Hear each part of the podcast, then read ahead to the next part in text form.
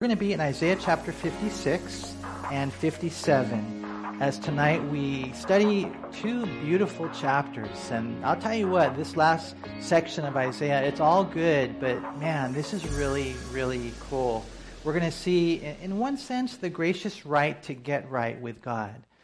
You know, we're going to see, first of all, in Isaiah 56, 1 through 8, it's a word to those who feel far, kind of. We're going to see it's kind of like that. He's going to be talking to individuals that, you know, I'm going to bless you. If you obey God, did you guys know that there is this built in blessings?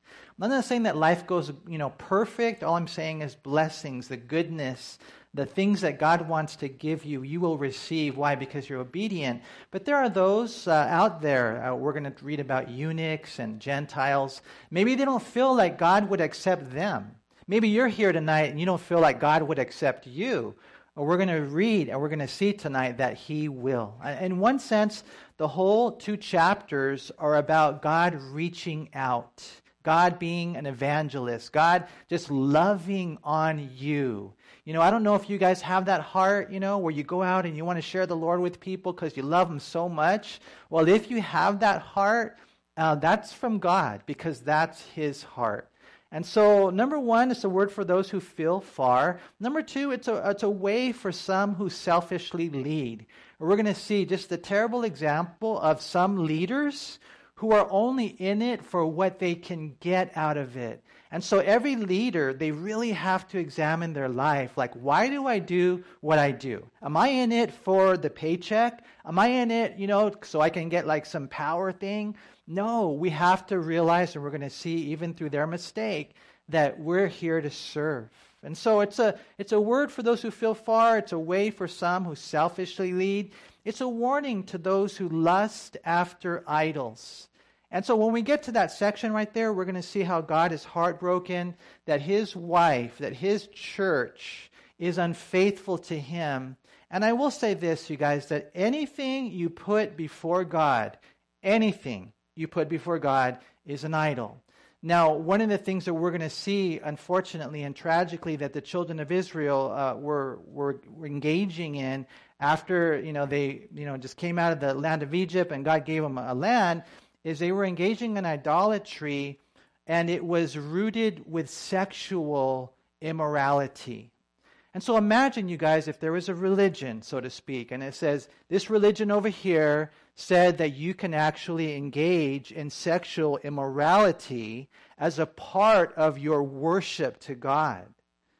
So we're going to see the connection today and I just want to I want to I want to encourage you guys, especially you men, but I'm sure it's applicable to all all all people.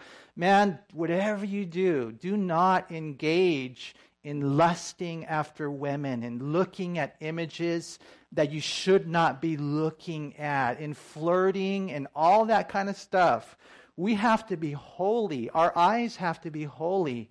And we're going to see because what ends up happening is one thing leads to another. Next thing you know, people fall into sexual sin and they don't even realize it. We're going to see it. It's that's idolatry. Anything that we would put before God and sometimes ourselves, frequently ourselves, uh, that's idolatry. It's adultery. And so these are things we'll see. The last thing in Isaiah 57 14 through 21 is more of a woo to those who need to return.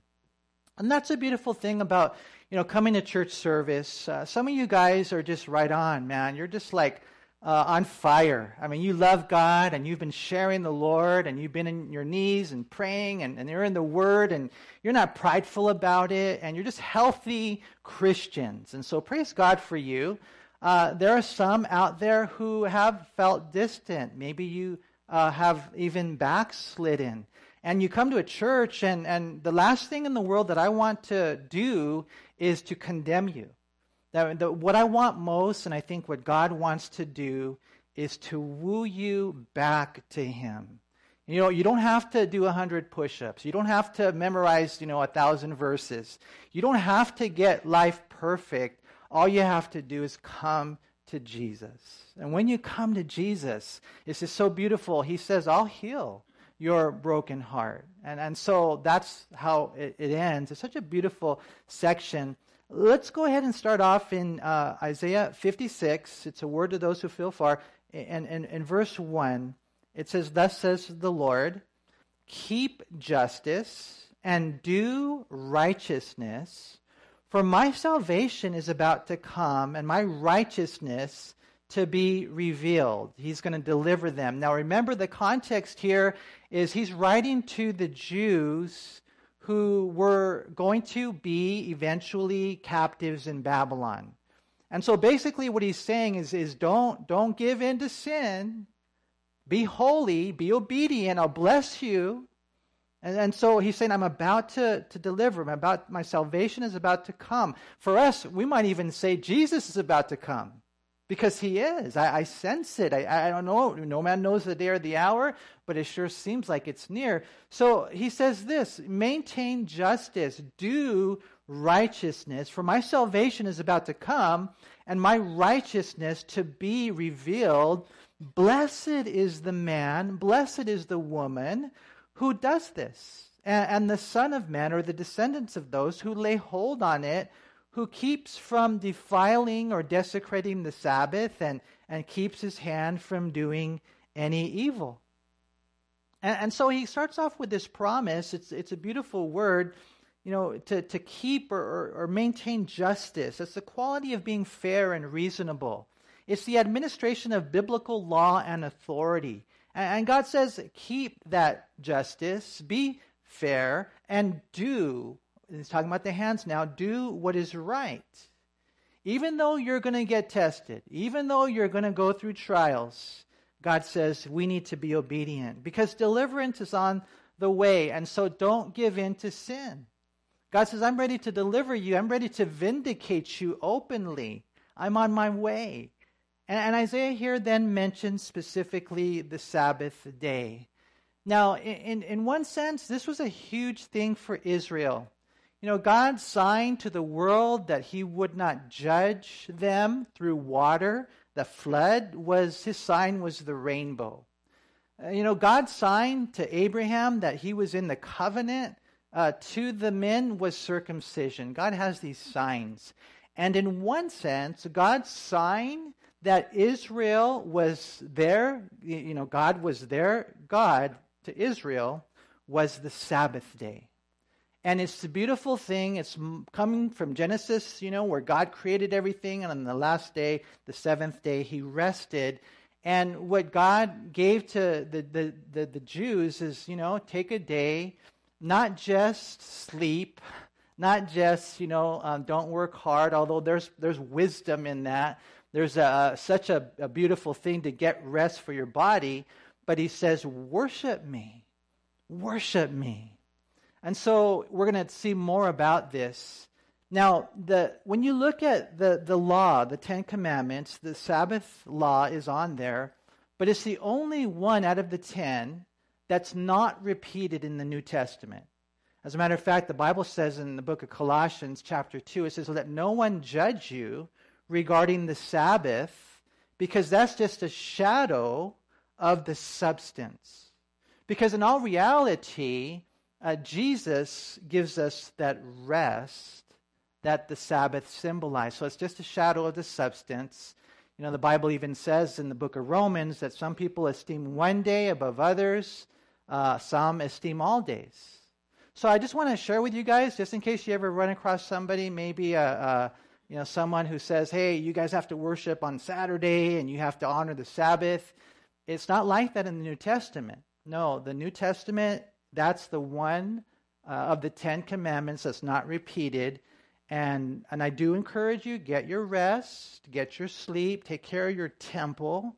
But, um, you know, when you're there, understand it's not part of the law for the New Testament, that covenant. But for the Jews, it was. It was huge. It was huge. And so, what God is saying to them as He gives them their civil law here in this is you guys, if you want to be blessed, be obedient, you know, um, and honor the Sabbath. Look what He says in verse 3 Do not let the son of the foreigner who has joined himself to the Lord speak, saying, The Lord has utterly separated me from His people. Nor let the eunuch say, Here I am, a, a, dry tree, like, like no descendants, no, no future type of thing. For thus says the Lord, To, to the eunuchs who keep my Sabbaths and choose, notice that, it is a choice. Choose what pleases me and hold fast or hold tight my covenant, even to them I will give in my house and within my walls a place, or, or some say a monument, and a name better than that of sons and daughters. I will give them an everlasting name, like a permanent monument. We're talking about something in heaven that shall not be cut off. And so God is talking about blessing obedience, right? And then he's he just brings in at this point the eunuch. And he says, hey, whether you're the, the son of a foreigner or maybe you're a eunuch, and we're going to get into both of these things in this section right here. Whatever you do, don't think that God would stiff arm you, that God would ostracize you. You know, sometimes I think, and I've talked to people who think, well, I know God kind of loves everybody, but I just really can't, I don't know about me. You know, and maybe the things that you've done or, or something that's been, you know, poured into you. I don't, I'm not a psychologist, but from what I've heard, if someone's always putting you down, always putting you down, always putting you down, it's hard to accept the fact that God lifts you up, that God esteems you, that God loves you. Now, the eunuch and the Gentile, especially in the Old Testament, what we read right here is it says that the Gentiles who place their faith in the Lord should never say they've been excluded from God's people. And we're going to see that. How did the Jews get it wrong? How did they ever come to a place where they thought that if you were a non Jew, that you were only created to fuel the fires of hell? It had to be something that came from, you know, the enemy, from the flesh, you know. It wasn't from the Bible. What God is saying is, hey, don't let those guys say that. The, the Gentiles shouldn't say that and even the eunuch. It's interesting. Deuteronomy chapter 23, verse 1, it forbade the eunuch from entering the sacred assembly. And so the letter of the law said that the eunuch couldn't enter into the assembly if that man was emasculated, if that man was a eunuch. But what we find by God's grace and the finished work of the cross, the letter of the law is limited. And God wants everyone to know that there's no sin too big, too bad, too bold that the blood of Jesus cannot wash away. If, like it says there in verse 4, they, they cling, they hold fast to my covenant. You know, uh, and, I, and I don't know about you guys, but you know, I think of uh, individuals in the Bible that were eunuchs, that were used, that were godly. I believe Daniel was a eunuch. Uh, when you read the scriptures, I mean, he's just there under the leadership of the, the head of the eunuchs. Um, remember the Ethiopian eunuch in the book of Acts, chapter 8, verse 27, who's reading from the scroll? I mean, if we went by the letter of the law, you know, what we would find is these guys, and they might have a case in saying that I don't know if God really loves me. But when you read the entirety of Scripture, what you find is that none of us are worthy. None of us. And you will never go home and be good enough. Never. I don't care how many Bible studies you, you teach or you know or whatever the good works are that you do or whatever your concept is of like being a godly person. I mean, we're going to see later that our righteousness, the best that we can do is filthy rags before God. So don't don't try to base it on your performance. What God is just saying is hey, a Gentile, eunuch, whoever you are, if you believe on the Lord Jesus Christ, if you cling to the covenant and you have a heart to choose to do what pleases God, then I want you to know you are welcome, you are blessed, and this is the life that he's, that he's offering us. He says in verse 6 also, the sons of the foreigner who join themselves to the Lord to serve him, and I like this, to love the name of the Lord. You know, to be his servants, everyone who keeps from defiling the Sabbath and, and holds tight my, my covenant, even them I will bring to my holy mountain, and make joyful in my house of prayer. Their burnt offerings and their sacrifices will be accepted on my altar. For my house shall be called a house of prayer. Notice, for all nations. The Lord God, who gathers the outcasts of Israel, says, Yet I will gather to him others besides those who are gathered to him. You know, like, like we read right here, not just the foreigner, the, the son of the foreigner, uh, the eunuch, or some might think there's no way that they can have a chance. God says you do. Uh, those who love the name of the Lord. Now, in the Old Testament, the, the name would be the tetragrammaton, that, that name uh, we believe, I believe it's Yahweh. Now, I, I don't know. We don't know for sure because the name is so holy that they stopped saying it because they didn't want to say it in vain, and they replaced it with different vowel points. And so uh, it's not Jehovah, just in case you're wondering, because there is no J sound in the Hebrew. As a matter of fact, what is the Hebrew name for Jesus? Do you guys know? Yeshua. It's with a Y sound. So if you're trying to pronounce it properly, it's, it's probably Yahweh. Probably.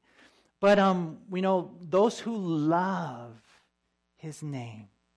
Do you love his name? And then when you read the Bible, you read all the different names of God. And then when you come to the New Testament, what is the name above all names? Jesus, Yeshua. Do you love his name? I mean, it's just a beautiful thing right here how, how God has this promise. And I just, to me, never, we never forget this is a love relationship. You know, do you love him? Peter, Peter was asked, do, do you love me? It really comes down to that. You know, his holy mountain, he says, if that's you, I'm going to bring you to my house. And then the holy mountain, you know, what we think of Jerusalem, uh, we think of Zion, uh, we think of the millennial kingdom, you know, when we're going to be there with Christ. And, and as we're there, notice he says that we will be joyful. Even them, verse 7 I will bring to my holy mountain and make them joyful in my house of prayer. When was the last time like you were like just full on joyful? You know, sometimes we look at Christians and they're more like Eeyore you know, and Winnie the Pooh, eh, I love the Lord. And, you know, and I understand we live in a broken world and broken bodies, and there's a lot of crazy things that are going on. I understand that, you know. But joy is different. Joy is not an external happiness, it is an inner, it is peace dancing. And I know, like, for me, I tend to be more of an introvert. So I don't really show my emotions that much. But when I'm in glory, I will. And there is this joy that God will give to us. Notice, in my house of prayer. And I believe that that house of prayer, of course, we're going to see signifies the temple, but in one sense, it signifies the presence of God, where his people are gathered together. You know, he, he specifically says that this house of prayer would be a place where that eunuch, where that, that guy who, who everyone else would have given up on, that person who maybe you in the church look down on. God says, you know what I'm going to do? I'm going to take and I'm going to use, I'm going to blow your minds. And the eunuch, the, the Gentile, you know, sometimes we unfortunately we have this crazy concept like God can't save someone from Iran or someone from the Middle East or someone from Syria or whatever. You know, the, that's crazy. And God says, No, I love the whole wide world and whoever wants to, to be saved can, can be saved. And I will accept their burnt offerings, God says, and their sacrifices. You know, and a burnt offering is when you just give it all to God. And God says, I'm going to be pleased with that. We know the Lord Jesus quoted this passage in Mark chapter 11. Let me read it to you. It says in verse 15 through 17 So they came to Jerusalem and then Jesus went into the temple and began to drive out those who bought and sold in the temple. And he overturned the tables of the money changers and the seats of those who sold doves. Imagine that. God going in there with like, Jesus going in there with the kind of like a, a whip of some sort, man, and just, man, throwing up the tables and the seats and just cleaning house. And, and what did he do? What was his biblical uh, backing? It says in verse 16, and he would not allow anyone to carry wares through the temple because they were defiling the, the temple. He taught and said to them, Is it not written, My house shall be called a house of prayer for all nations, but you have made it a den of thieves?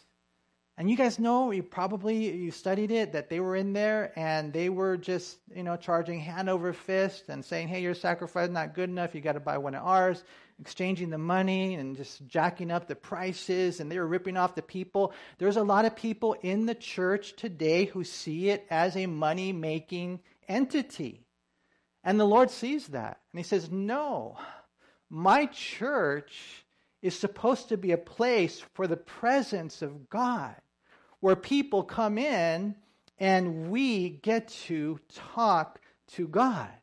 You know, and we do it sometimes as we're worshiping, and sometimes I, I see you guys afterwards, and you know, there's that aspect of us, you know, you know, t- hearing God talk to us, and then us talking to Him, and I mean, this is supposed to be what we are, and not just for the, the Jews; it's for all nations, and that's what was happening here with, with the Jews, unfortunately, and it can happen to the church, is we get caught up in all the other stuff, the religion of uh, whatever, these sacrifices that need to be, you know, offered, and, and you know that, that that external part of it, missing the lamb that was right in their presence, and and we get caught up in those things, and then what ends up happening is the Gentiles or the non-believer that God just wants to save we, we can't, we don't have that capacity to do that because we forgot it's a house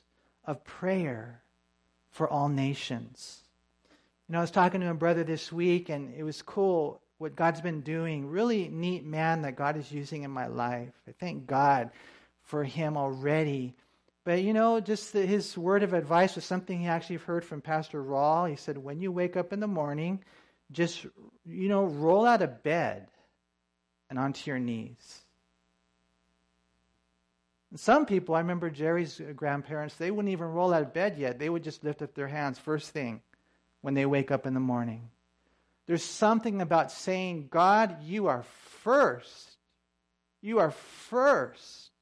And the first thing I'll do when I wake up in the morning is I will roll out of bed, get on my knees, and right away I'll start talking to you. Now, you might not be quite awake yet. I understand that. But even as you're there, you're like, okay, Lord, I'm not awake yet. Um, I'm about to go get my coffee or whatever. But, Lord, thank you for another day. And here we go. And then, you know, he was just encouraging me, and something you guys have probably heard before. When you spend time with God, which is the first thing I believe you should do, don't take your phone. Don't let anyone or anything distract you. Because my house shall be called a house of prayer It's not just this building and it's not the temple. I mean, it is when we're gathered together. Praise God for that. But it's also just me. A house of prayer. I'm telling you this, it's not a secret, but for some reason, it is the most neglected discipline in the church your life of prayer. So I want to encourage you talk to God. It's the wonderful privilege that we have. And if you don't know what to pray, start reading your Bible because there are so many prayers that you can literally pray. And then if you don't know what to pray, just go to Luke 11. There's the model prayer Our Father who is in heaven, hallowed be thy name. It's a model prayer. And then you just start praying each one of those things. You don't have to necessarily, you know, just say it verbatim, although you can. But they're principles as you go through.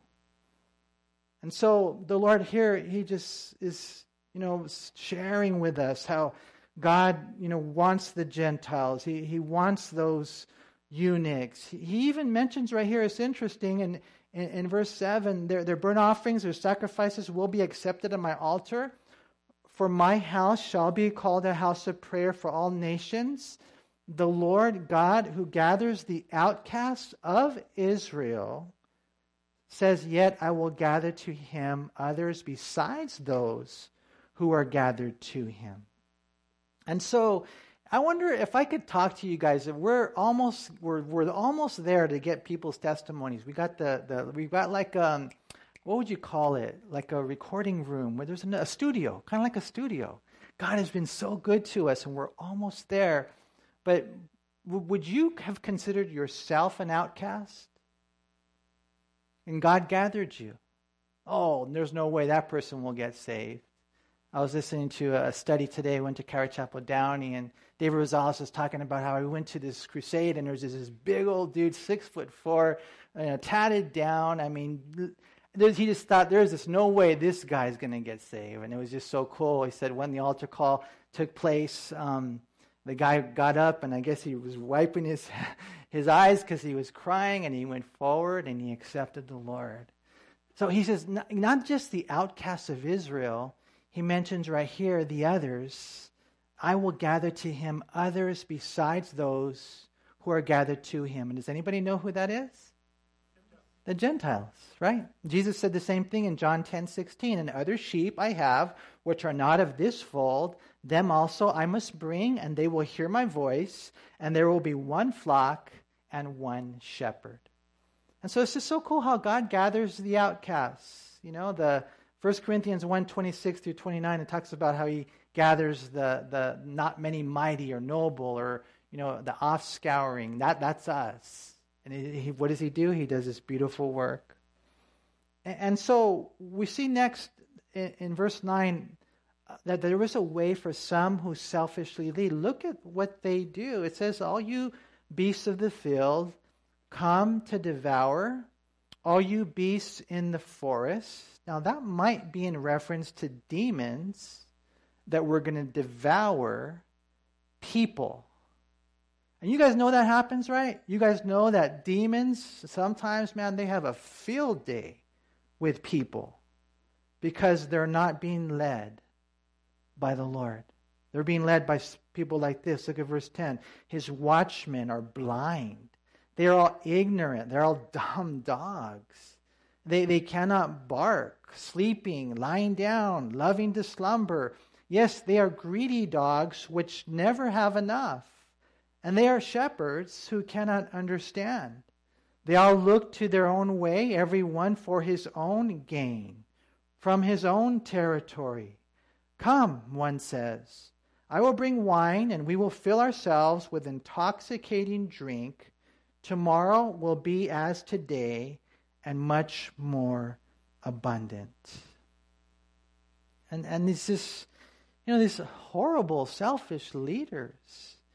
Anyone who's a leader, and even like a head of a home, but anyone who's a leader, they have to ask themselves, what, what am I doing as a leader? Am I, am I manipulating? Am I leading to get something, you know, to get what I want? You know, some teachers believe that this is in reference to the government uh, of Israel. Kings, for example, and those within the administration, you know, the elders, the human lords of the land, and, and that is, is a very strong possibility. But, but there are others who believe it's in reference to the spiritual leaders of the land. And as I was reading, I know a lot of them were talking about this is the government, this is the government, this is the government. So I could be wrong. But, but when I read it, I just think more along the lines of the spiritual leaders because of the fact that it, it references uh, individuals like, like watchmen and shepherds. You know, Ezekiel was referred to as a watchman in Ezekiel 3.17, and then again in, in chapter 33, he talked about the watchman, right, of the book. And, and so he speaks of the responsibility that watchmen have to warn the people if judgment is coming. Now, now, you know, here we read about watchmen who don't warn. We read about dogs who don't bark. Imagine that. Have any of you guys ever had a dog that doesn't bark? I mean, all dogs bark, right? And from what I've seen, now some dogs bark too much. I had the I had the perfect dog. He barked perfectly. You know, he didn't bark when he shouldn't have barked. He barked when he should have. I don't know if you knew this or not, but dogs, they, they can hear frequencies that humans cannot hear. they can hear, uh, from what I understand, four times farther than what human beings can hear. So they hear something. Not only that, dogs, they have a sense. They can sense, like, kind of like when something's not right. Like, if you go up to a dog and you're afraid of it, you know, he'll bite you. And because he, he's like, why are they afraid of me? They must be have something up their sleeve, so I'm going to bite them. They they have that sense, right? And so they know when to bark. I'll never forget our dog Chip, man. I mean, one, he, one time he barked and you know he alerted my wife because he heard a noise that that wasn't right, and so she ended up seeing that our neighbors across the street were being broken into. So she called the police, and there was a man in there. He could have been murdered. But the police arrived and they apprehended the bad guys. That all started, that rescue of life began because the dog barked. And we're living in a world now where some, you know, guys, some leaders, some shepherds, some watchmen not watching, they're mute. They can't, they can't bark, they can't warn. You know, you got someone, and, and again, the Lord knows. You know, they have the Joel Osteen mentality that says, well, I'm not called to talk about sin. I mean, then how is someone going to get saved, really? I mean, there has to be the conviction, there has to be the teaching of the full counsel of God. If we don't do that, and I know sometimes it's hard to take, you know, because you're sometimes it's easier, sometimes it's more difficult, whatever, you're going through the whole thing. But but the reason why we have to do this is because we have to be faithful watchmen and shepherds. And so um, these guys were lazy leaders, and there's a lot of them out there who they only are in it for the paycheck, uh, looking out for themselves. Believe it or not, there are many, many, many pastors and priests who are drunks. There are many. I remember one time my wife and I went to a, wedding, and the guy who performed the wedding, he was he was plastado. He was drunk like crazy, dancing and just barely making it, and and that's their life. So the Lord sees this.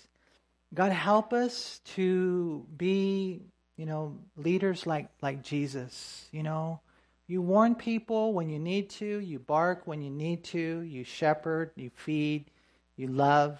Remember that God's given us that responsibility.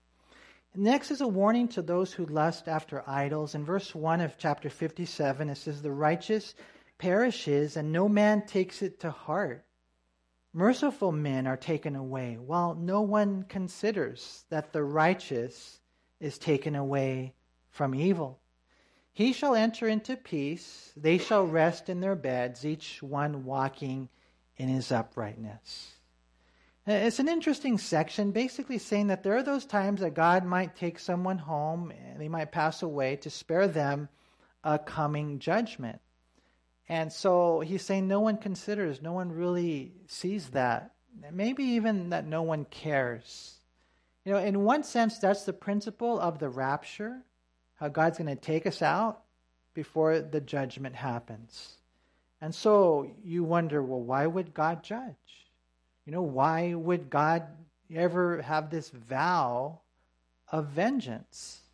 And he goes on in verse 3 But, but come here, you, you sons of the sorceress, you offspring of the adulterer and the harlot, whom do you ridicule? Against whom do you make a wide mouth and stick out the tongue? Are you not children of transgression, offspring of falsehood, in inflaming yourselves or burning with lust?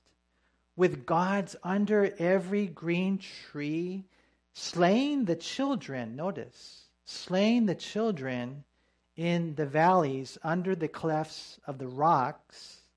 Among the smooth stones of the stream is your portion. They, they are your lot. Even to them you have poured a drink offering. You have offered a grain offering, God says. Should I receive comfort in these? And, and again, there's a lot here. We don't have time to really dig in too deep, but just know this that unfortunately, God is going to judge because of the idolatry that's taking place. And as I mentioned earlier, a lot of this idolatry was connected to sexual immorality. And I just, I beg of you, stay pure. Guys, girls, you know, guard your hearts. I know it's difficult for men nowadays, probably, you know, because there's a lot of stuff that we even see on our phone. And you might think it's no big deal. You know, I just kind of look, she's beautiful. I'm not going to do anything. I'm just going to check out the menu. I won't place an order type of thing. There are some guys who, who have that mentality. I remember one pastor, he said, It's okay to look at her. She's a beautiful creation of God. And, and you know what? I disagree. Jesus said, If you look at a woman to lust after her, you've committed adultery in your heart. So you might see someone, okay, cool. Then your eyes bounce and you bring them back to where they belong because I'm telling you this it's idolatry. God's first. And we he deserves that that purity. You know what happens here is a sexual temptation, they're worshiping these gods that allow, you know, the sexual perversity. People don't realize that that's idolatry. Because anytime you put yourself or any other cultural teaching or morality before the Bible, before what God says, then you're actually committing idolatry, adultery. And next thing you know, they're pregnant. And so what do you do with the kid? Well, right there, it says slaying the children. It, nothing new under the sun. The things that we see going on today, even the, the whole LGBTQ plus, all that kind of stuff, that's not new. You know, that's why God judged Canaan. And Israel came in. Nothing new. Same demons. And so, what God is saying right here is this is why I, I have to judge. Look what they're doing to the children. Verse 7, it says, on, on a loft, they're doing this openly and publicly and shamelessly, but they're also doing it privately. Verse 7, on, on a lofty and high mountain you have set your bed, and even there you went up to offer sacrifice, and behind the doorposts and, and their posts you set up your remembrance, for you have uncovered yourself to those other than me. And gone up to them, you have enlarged your bed and made a covenant with them, and you have loved their bed where you saw their nudity. You, you went to the king, and in the Hebrew language, it's in reference to Molech, with ointment and increased your perfumes. And you sent your messengers far off, and even descended to Sheol. Now, this is demon stuff. You're wearied in the length of your way, yet you did not say there is no hope. You have found the life of your hand, therefore you were not grieved. And what he's saying there in verse 10 is hard to understand in the New King James, but basically he's saying is they were faithful in their search for these false gods. The New Living Translation says it this way You grew weary in your search, but you never gave up. Desire gave you renewed strength, and you did not grow weary. That, that's how they were pursuing their gods. And this is how we should pursue our God. But this is the passion they had. There was no fear of God because of his love and long suffering. Look at verse 11. And of whom ha- have you been afraid or feared that you have lied and not remembered me, nor taken it to your, your heart? Is it not because I have held my peace from of old that you do not fear me? You know, this is why the scriptures are so important. You might be here and you're like, man, I've been doing it for, for 30 years. And God never God, God never judged me. But when you read the Bible, that's when you learn God does judge sin. I mean, you can read about someone like Nadab and Abihu offered profane fire to God. Uh, they were drinking and they didn't do it according to the scriptures. Or you might look at Sodom and Gomorrah. I mean, it's there for us to learn. You, just because God didn't judge them immediately, it, it should, the, those scriptures, they bring out the fear of God in my life. Ananias and Sapphira was a couple that were hypocrites in the church. And God killed them. God killed Nadab and Abihu. God killed Korah. God killed Achan. And, I, and those are there to put the fear of God inside of me. I don't need him to do it to me. I, I even sometimes I tell the Lord, Lord, just, just your word. The, the fear of the Lord is a phrase found 250 times in the Bible. You know, and sometimes people, they don't fear God because God's never flattened them. God's never dealt with them the way that we deal with a bug. We step on it. That's what we deserve. God doesn't do that to us. But don't let that make you an individual who doesn't fear God. This is what they were doing. You know, we don't have time, but I encourage you later. You read 1 Corinthians 10, 1 through 12, and it's just amazing how God said, I wrote all this down so that you would take these things to heart. Let him who thinks he stand take heed lest he fall. All those guys in the wilderness, God was not well pleased with them, and their bodies were scattered. So it's a lesson. Verse 12, God says, I will declare your, your righteousness and your works, for they will not profit you. In other words, God says, I will expose your so called good deeds, and I just want you to know in advance that none of them are going to help you. You're like, hey, God, but yeah, I, I know I used to do that stuff, but hey, I served at church. Hey, God, I read my Bible. Hey, God, I prayed. Hey, I helped that lady across the street. And God is just saying, yeah, but you always did it for yourself. See, we have to be so careful. Our, our righteousness, Isaiah 64 6, is like filthy rags. That's the best that we can do. And so their idolatry would be futile. You know, when you cry out, it says in verse 13, let your collection of idols deliver you. But the wind will carry them all away, a breath will take them. But he who puts his trust in me shall possess the land and shall inherit my holy mountain. And there's something about that that's millennial kingdom, heaven, presence of God. It's, it's just so beautiful. You know, people who are worshiping money, worshiping, you know, mammon. Imagine one day when they realize that mammon cannot help them in any way. It can't give a peace. It can't fill the void. It can't get me to heaven.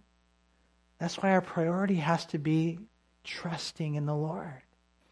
Look what we close with. It's a woo to those who need to return. And so he says in verse 14, and one shall say, Heap it up, heap it up, prepare the way, take the stumbling block out of the way of my people. Something we read in the New Testament. They said, Hey, clear the paths, get it ready, because, you know, there's going to be some traveling taking place here.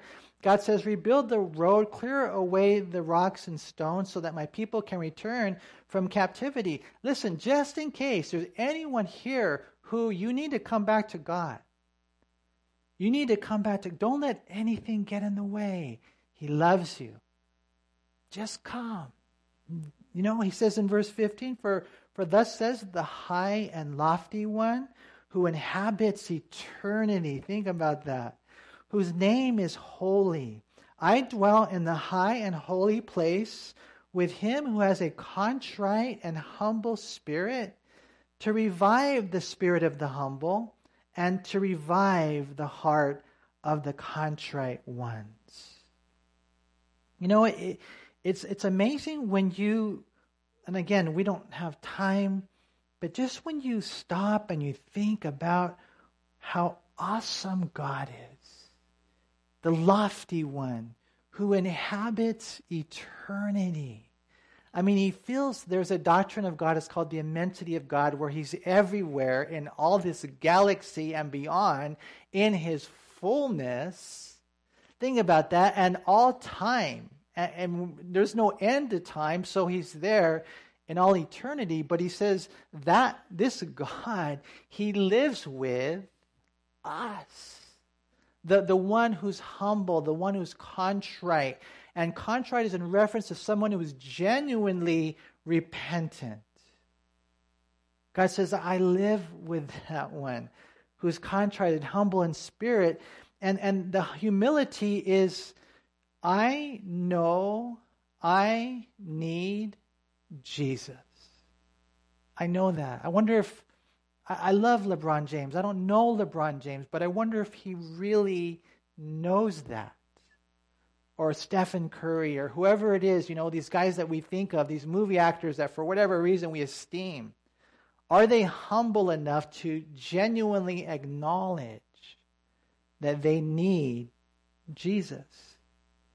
You know, this is what he's saying the, the humble, the, the contrite. And what I will do is I will revive them. I will dwell in the high, I, I dwell in the high holy place with him who is a contrite, humble spirit to revive the spirit of the humble and to revive the heart of the contrite ones.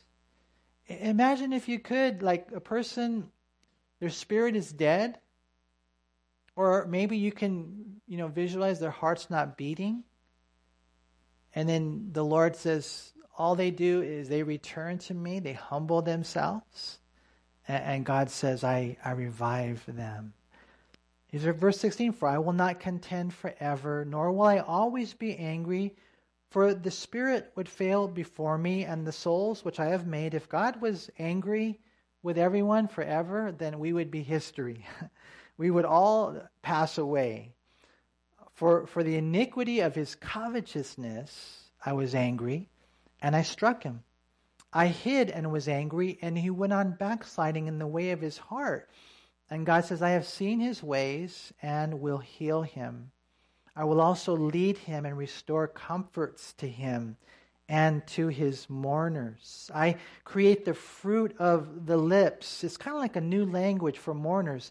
And God says, Peace. Peace to him, to her who is far off, and to him who is near, says the Lord and I will heal him. You know, sometimes what's mess, what's going on is that somebody needs God to heal them. I heard a quote this week, Alexander Maclaren. He said, Jesus Christ has the only hand in all the universe that can touch a broken, bleeding heart without hurting it, and in the process, heal it. I'm telling you this, you know, you got to go to Jesus. Not just go to church, not just go to your desk and read your Bible, not just go to your prayer closet, make sure you go to Him. But it says in verse 20, the wicked are like the troubled sea when it cannot rest, whose waters cast up mire and dirt. God says, There is no peace, says my God, for the wicked. You know, we see that back in Isaiah 48 22. The, the verse, Isaiah 26 3, you will keep him in perfect peace, whose mind is stayed on him. So, you know, it's cool when you're a Christian and you have the Bible in your heart and, you know, you have this peace. Um, I know in whom I have believed. I'm a sinner saved by grace. And when he gives you that peace, you're, you're, you're the righteous. It's just a beautiful place to be. So, as I was going through this, I was thinking about the temptation of idols because that's what messed Israel up. If we keep God first, like if we wake up in the morning and roll out of our bed and just say, God, you're first, we're going to be okay. And I was thinking about the one apostle that we talked about on Sunday who loved the Lord and who knew God loved him. How did he end his epistle? You guys remember? How did he end his letter 1 John chapter 5 verse 21 he says little children keep yourselves from idols. It's really as simple as that.